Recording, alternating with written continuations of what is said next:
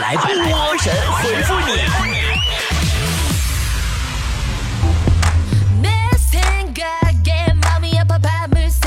欢迎来到今天的神回复。神回复之前呢，还是发起一个继续咱们前天的话题，就是现在回忆我们小时候看过的童话故事，有哪些地方想起来是怪怪的呢？根本就是不可能。比如灰姑娘的两个姐姐，到底是用什么方法，咔嚓就切掉了大脚趾头和脚后跟？除非他妈是外科大夫，还还还能当天晚上就穿着水晶鞋去参加舞会？你这你这不神经病吗？这是啊，那不得顺鞋帮子往外一路拉拉血吗？大家可以直接在留言区里留下你对小时候童话故事的回忆，只要说得有道理，并且把我逗笑了，就会在明天的节目里读到哦。并且明天节目里每一位被读到的宝宝都可以得到我送出的跟我同款的价值一百九十九块钱的女王面膜一盒哦。来看大家的留言，六面兔说：“波儿姐，你看我有才不？我给你做首诗哈。”我就是我，颜色不一样的烟火，他就是他，两块钱一捆的呲花。你咋这么冷呢？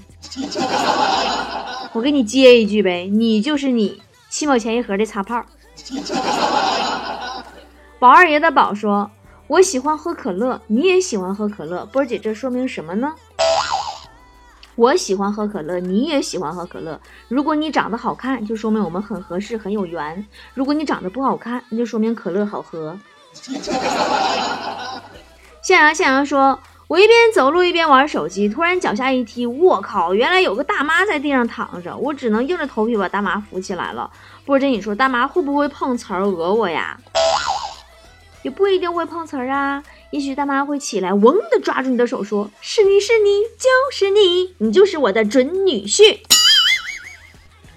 跌倒老人你也敢扶？看来你家产不少啊。故园旧梦说：“波儿姐，说起我的毕业学校可厉害了，我是蓝翔、新华、新东方三校同时毕业。你觉得我以后能做个什么工作呢？你能用计算机控制挖掘机炒菜。”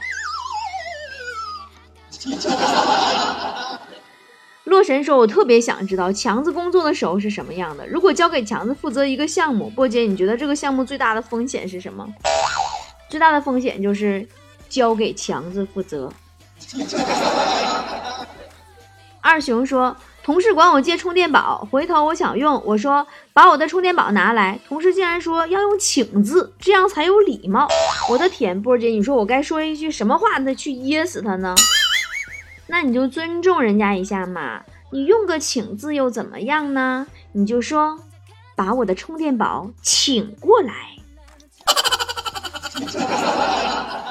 佳佳酱说，经常想要的东西没有及时买，后来就后悔莫及。波儿姐，如何能劝说自己对自己好一点呢？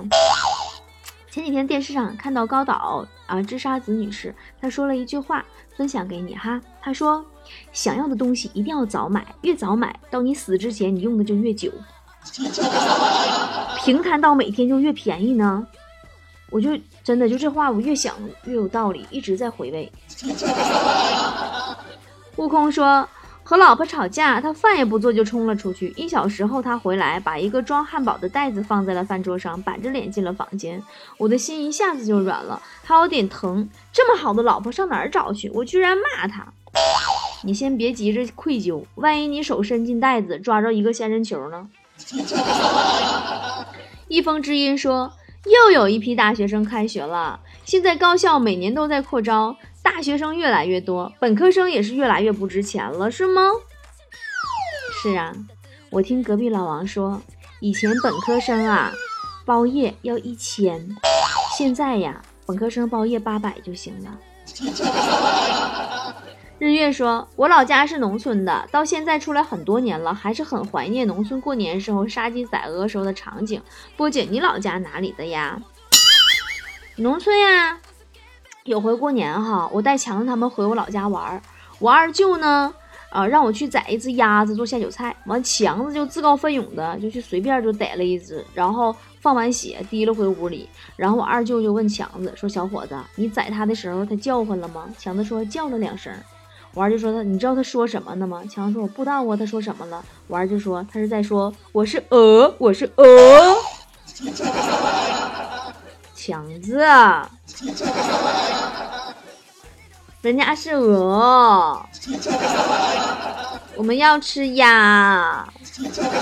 难道你不忍心杀同类吗？猫东东说，第一次跟男朋友去他家，未来婆婆表示反对，男朋友坚持要和我在一起。未来婆婆说，那好吧，你自己决定吧。从此以后呢，未来婆婆三天两头邀请我去她家吃饭，每次都是大鱼大肉、海参鲍鱼的，对我热情极了。我也暗自高兴，我觉得一定是我太优秀，她终于接纳我了。波姐，你要不要夸夸我？你别高兴太早好不好？等你把自己吃胖到一百八十斤，你男朋友要跟你分手的时候，你就明白咋回事了。冰宝说：“我牵着狗狗，昨天坐电梯回家，呃，对面一个帅哥手里拎着一只烤鸭，被我家狗咬了一口。帅哥问我：‘美女，你的狗吃了我的鸭子，你说该怎么办？’波儿姐，我好尴尬，我怎么回答呀？你赶紧好好训训你家狗啊！”你说你这孩子，宝贝，怎么能随便吃人家东西呢？快谢谢叔叔。呃，马老板说，波儿姐，你觉得一个病人在做手术之前听到护士安慰说不要紧张，这个手术很简单，他为什么不放松，反而还会害怕呢？因为护士是对主刀医生说的吧？你跟我俩玩脑筋急转弯呢，是不是？凌霄琳琳说：“为什么好多人站着说话不腰疼？”数学老师说：“其实数学很简单。”物理老师说：“其实物理很简单。” 你这才哪到哪呀？以后等你毕业了，步入社会了，你会听见老板跟你说：“其实你的工作很简单。”你会听见土豪跟你说：“其实赚钱很简单。”文心雕龙说：“波儿姐，你复联三看了吗？不要跟我提复联三，好不好？姐姐是洛基的唯粉，好不好？”很早就被剧透，洛基出场就秒挂了，我就一直没去看复联三。后来有一天，我我终于我下决心去了，结果路上大堵车，我迟到了十五分钟，妈最后一面都没让我见上，惨绝人寰。等闲说，我想借助波姐的节目跟以前的男朋友说一句话：你住的城市下雨了，很想问你什么时候出太阳，不能让你凉快太久。这女人呐，真是奇怪了。当初不你说人家哪凉快哪待着去的吗？坏人说：“波儿姐真是搞不懂女人了。回答她的问题，我是怎么选都不对，我该怎么办？求助。”女人就是这样啦，明明是一道选择题，硬会被她变成填空题。你还以为你真有的选呀？九日西西说：“波儿姐，你在广州还好吗？广州天气怎么样？我们这里已经下雪了，听说广州还是三十度。是啊，广州这种天气呢，挺尴尬的。不开空调吧，热；开空调吧，还得去买。”是学霸说：“上次在食堂打饭，一个姑娘撞到我，差点把我饭撞掉了。”我问她有男朋友了吗？然后她害羞的说没有。波儿姐，当时我就不会了。你说这种情况我该怎么说怎么做呢？你就直接把饭扣他脑瓜子上，说妹的没男朋友还敢撞我？你看看啥效果？高和说，有一天心血来潮问女朋友，在化妆品、包包、首饰、衣服和我之间选哪个？他说你呀。哎呀，我好开心啊！谁都啊，都他妈谁说女孩看中这些的？我女朋友就不会呀。你别高兴的太早好吗？他还没说完呢。他说的是你呀，也不撒泡尿照照自己，你也配出现在这几个选项里边儿。夏夜说，如果我能捡到阿拉丁神灯，我一定许下愿望，我想要这辈子钱多的花不完。嗯，然后神灯点点头说：“你还可以活三天。”呆毛子说：“月饼节终于过去了，真不理解为什么要有月饼这种奇怪的食品。”波姐，你爱吃月饼吗？我觉得每年寄月饼就是互相伤害。你看哈，我妈给我表哥一盒，我表哥发来三盒报复。我妈把这三盒重新发给三位亲戚，没想到他们不远万里，每人发了一盒五仁作为回报。于是我家里有三四盒的莲蓉五仁的月饼。我妈带着我爸出门旅游了，嘱咐我在他们回来之前全得吃光。清末说。我爸妈天天催我找对象，刚才竟然说赶紧找个对象吧！你现在一个人住多不方便呐，洗澡忘记带浴巾的话都没人给你拿，我该如何反驳？你就说呗，你说反正我一个人住，我自己走出来拿不就好了吗？鸡脖子说：“波儿姐，我经常看你的微博，觉得你应该是一个玻璃心的人，你是如何做到玻璃心还这么强大的呢？别以为我是玻璃心，你就能伤到我。”我现在是双层钢化玻璃，而且贴了防爆膜。玉壶说：“现在的广告啊，比电视剧都好看。”波姐，你有这感觉吗？我就特别想看周杰伦、成龙、林永健、金秀贤、李敏镐、王力宏、甄子丹、吴京、胡歌、吴亦凡、刘德华、黄晓明、陆毅，骑上他们各自代言的电动车，在公路上飙车。谁先跑到终点，谁就是真正的电动车领导者。东方说：“波儿姐，强子就没有做过让你觉得敬佩的事儿吗？真的那么无药可救吗？”有啊，强子这辈子最让我敬佩的一件事儿，就是他和老天抗衡了这么久，老天爷始终没有办法能把他怎么样。强子打破了人丑自有天收的魔咒。山寨女孩说：“波儿姐，你平时都会在淘宝上买什么？就这么说吧，淘宝上的便宜呀，不好贪呐。你没事别老上淘宝上买这买那去。前两天我贪便宜，在淘宝上买了海底捞八点八折会员，卖家要求我必须冒充本人去消费。结果登录上去一看，我消费了两千五百多次，相当于每天吃一次，吃了长达七年。”最后啊，就导致他们全店所有服务员都跑过来，站成一字形给我鞠躬敬礼，感谢我对海底捞孜孜不倦的支持。这是我见过最大的场面了，真的。无奈说：“波儿姐，你的人生原则是什么？”我的人生原则就是三大原则：就算在减肥，心情不好的时候，该吃还是要吃的。就算在减肥，遇到很好吃的东西的时候，还是要吃的。就算在减肥，自己做饭了，不能不吃的。三大原则。森林精灵说：“汽油涨价和降价这事儿你怎么看，波儿姐？”汽油涨价我已经习惯啦，就像大姨妈，一个月不来一次，我都有点发慌呢。至于降价嘛，那就基本上像怀孕吧，一辈子搞不好就那么一次。凤舞九天说：“波姐，你觉得长大和小时候的区别是什么呢？”小时候看动画片啊，这超人快被打败的时候，我都会给他加油鼓励的，我希望他能站起来打败怪兽。现在看，我倒是希望他倒下了，因为这样实在太累了，总有打不完的怪兽。哎呀，此处配笑声真的都好悲惨。呃，小胖墩说，现在的朋友圈啊，都被美颜相机给毁了，根本谁是谁对不上号呀。哎，你有没有感觉美颜相机的出现，导致现代的都市女性自我评价直线上升？身边最多能给到四分的一个女同事，真的说明星现实里也很丑，自己开了过滤镜和那个什么那个网红啊，她都差不多了。每天呐都向往那个玛丽苏国产剧里边少奶奶的生活呀，以小仙女自称啊。她似乎就认为自己就是手机里自拍那长相。我我就不能跟你说我是在说坨坨。快乐有情人说。范冰冰改名范姐又复出了，并且据说已经还清了八个亿的税款。这事儿波姐你不想说一说吗？我发誓我是最后一次说范冰冰。说实话，我对范冰冰这个人我是没有敌意的啊，她确实很努力，很牛逼，对吧？啊，我一直吧，我就是就事儿论事儿，并且我没有人身攻击的意思。我最近来好多方面的各个声音啊，就劝我说别说了，真的我都有点怕怕的。所以我今天打算再说两句。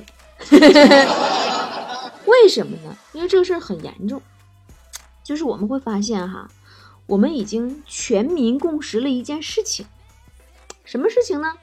就是娱乐圈这些明星啊，不管谁犯了什么错，躲一阵子再出来就又可以了。这事儿我是真接受不了啊！你为什么犯了错还会被供在神坛上受万人的追捧啊？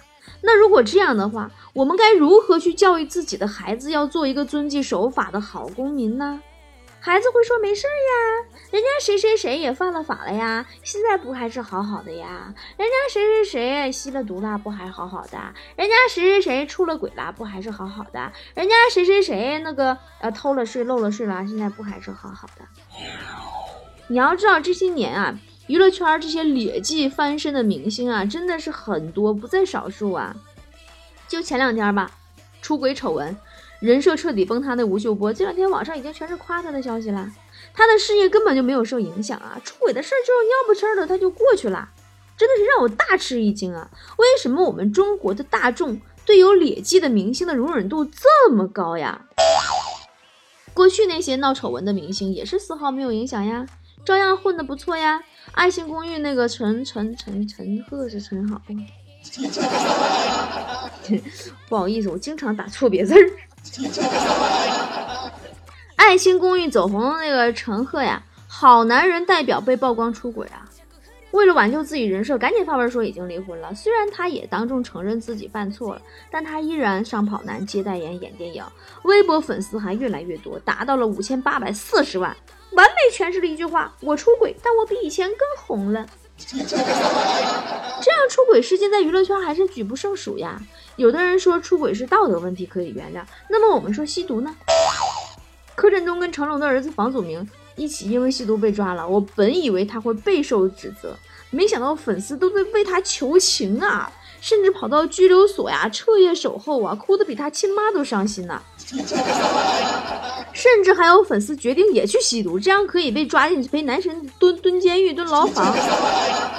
后来的后来呢？柯震东是二零一四年八月份被捕，十二月份公益活动就复出了，第二年开始重新出席商业活动，还接了新的广告代言，还接了一部抗日剧，片酬两千万。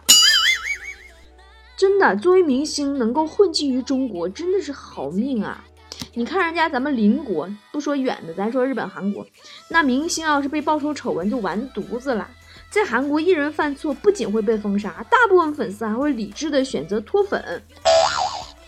比如说，曾经的韩国一线明星，呃，朴世后被曝光家暴性侵啊，虽然后来被无罪释放了，但是他的演艺生涯彻底毁了，没有一家公司敢用他。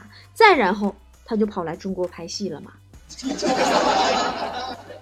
韩国天王级的那个歌手刘承俊，因为逃避兵役，被下令永久封杀。并且被禁止再踏入韩国境内，但是他就算下跪谢罪，都求不回韩国民众的原谅了。韩国表示从未考虑关于刘承俊入境禁止的解除，或者是国籍的恢复，他永远无法再成为韩国人。后来呢？离开韩国以后的刘承俊来到中国发展，出专辑、拍电影，赚了不少钱，有一段时间还特别的红。日本对这种劣迹明星更加是零容忍，只要你的丑闻坐实了，无论道多少歉都没有用的，被大众抛弃，还要遭到电视台广告商的全面封杀，想不退出娱乐圈都不可能啊，想翻身更是难上加难。日本一个女明星因为出轨一个有妇之夫，形象一落千丈，不管怎么道歉都不被原谅，广告全都撤了，合约全都取消，之后日本媒体上再也看不到她的身影，就连那个日本的音乐教父。小室哲哉也因为出轨风波，永远退出了娱乐圈。山口达也，日本国民偶像团的成员之一呀，二十多年来一直口碑挺好的。今年二月被曝跟未成年人喝酒，还强行的呃，就是嗯，就是嗯，索吻了，嗯，咱说就猥亵吧啊，咱不说的太具体了啊。被警方以涉嫌猥亵罪正式的调查，现在他已经跟经纪公司解约，并且无限期的终止演艺活动，出演的广告也都全部被喊停。可能令你更想不到的是，十六岁日本艺人森本龙太郎仅仅因为未成年人吸烟就被公司宣布无限期的停止演艺活动。对于吸毒艺人，那就那更不用说了，那绝对不可能接受的，那是不能原谅的大事儿。可是我们呢？柯震东不仅依然有大批粉丝追随，甚至穿上警服，他去扮演爱国警察，重新捞金。难道这不是对缉毒警察的极大的讽刺吗？人家缉毒警察在一线一批又一批的牺牲，因为有人吸毒，有人贩毒，他们在工作当中失去生命。可是。这些劣迹明星他自己去吸毒，反过来还去演警察，这赤裸裸的打脸嘛！而且不止柯震东，还有房祖名、歌手宋冬野，好多好多就不多说了。这些吸毒艺人已经重新在娱乐圈混得风生水起了。他给青少年们、给我们的下一代、给孩子们树立的是一个什么样的形象呀？什么样的坐标啊？他们的粉丝还说啊，谁不会犯错呀？是人都会犯错呀，我们应该给他们改过自新的机会。他们已经受法律制裁啦，受的苦够多的啦。明星出轨，我们无动于衷；明星吸毒，我们无限的包容。现在半个娱乐圈都被曝光偷税漏税，我们竟然还都觉得很正常。在我们不断妥协的背后，其实是我们不断的在降低道德底线。这是我们现在必须要警醒的事儿。浪子回头金不换是没错，但是负面的明星形象，它影响的不只是社会风气，最重要的是我们下一代的三观怎么办？我们会发现，甚至有的明星他故意用那些负面的新闻来提高自己的曝光率，不但身价不降，还会倍增啊！丑闻竟然可以助长利益，我们的道德底线在哪里？如果明星现实丑陋不堪，作品里边却可以去光鲜亮丽，那对青少年的心理会产生多大的冲击和负面的引导？我们该如何跟孩子解释，为什么有些人犯了错或者犯了罪，却还能受尽追捧，赚最多的钱，过最奢靡的生活？我们又该如何跟孩子解释，为什么有些人穷尽一生做正义之事，却要隐姓埋名，受尽辛酸苦楚？比如缉毒警察，为什么缉毒警察要拿最少的钱流最多的血，却到死都不为人所知，不能风风光光？而扮演警察的艺人吸了毒，都可以重新再去接受万人的簇拥。那在我们的下一代里，又会因此冒出多少个柯震东？同样，如果每一个逃税的艺人都可以重新复出，再受追捧，那么未来又会有多少个范冰冰？如果有人犯了错，他敢有恃无恐，那是因为什么呢？是啊，他为什么？他就是惯的嘛。我们对劣迹的明星实在是太宽容了，因为我们选择接受，选择健忘，选择了习惯，所以他们可以不停的大不了从头再来模式，反正都是会被原谅的嘛，反正那么多人会包容我、爱我的嘛。所以今天我最后一次我说两句，就两句了啊。第一。面对违法、违背道德的所谓明星，我们就是要抵制。第二，明星可以重新做人，但不能重新做明星。我说完了，再见。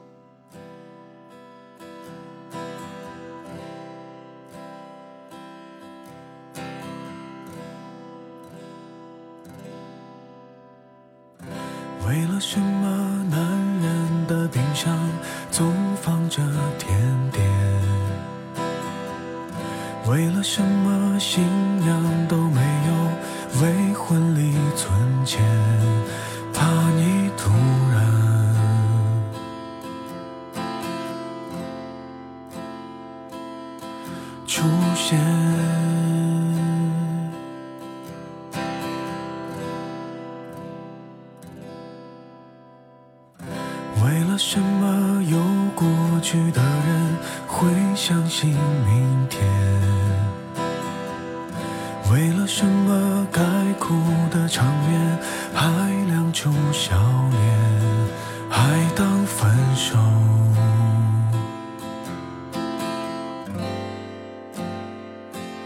是种锻炼。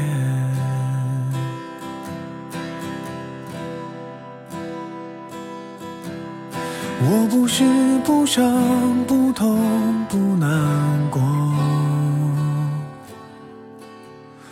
我只是不美不好都不说。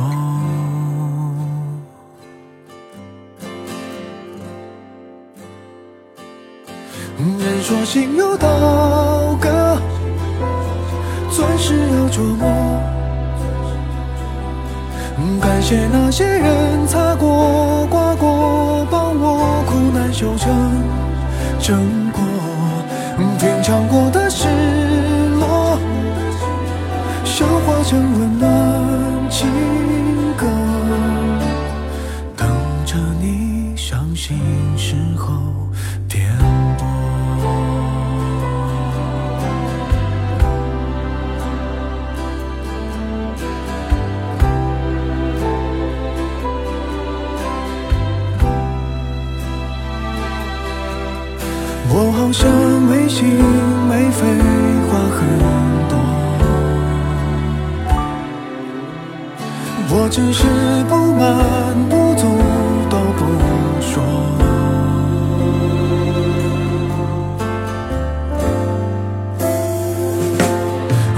说心如刀割，钻石要琢磨。感谢那些人擦过、刮过，生活才有更美轮廓。干了每滴寂寞，进化成更好。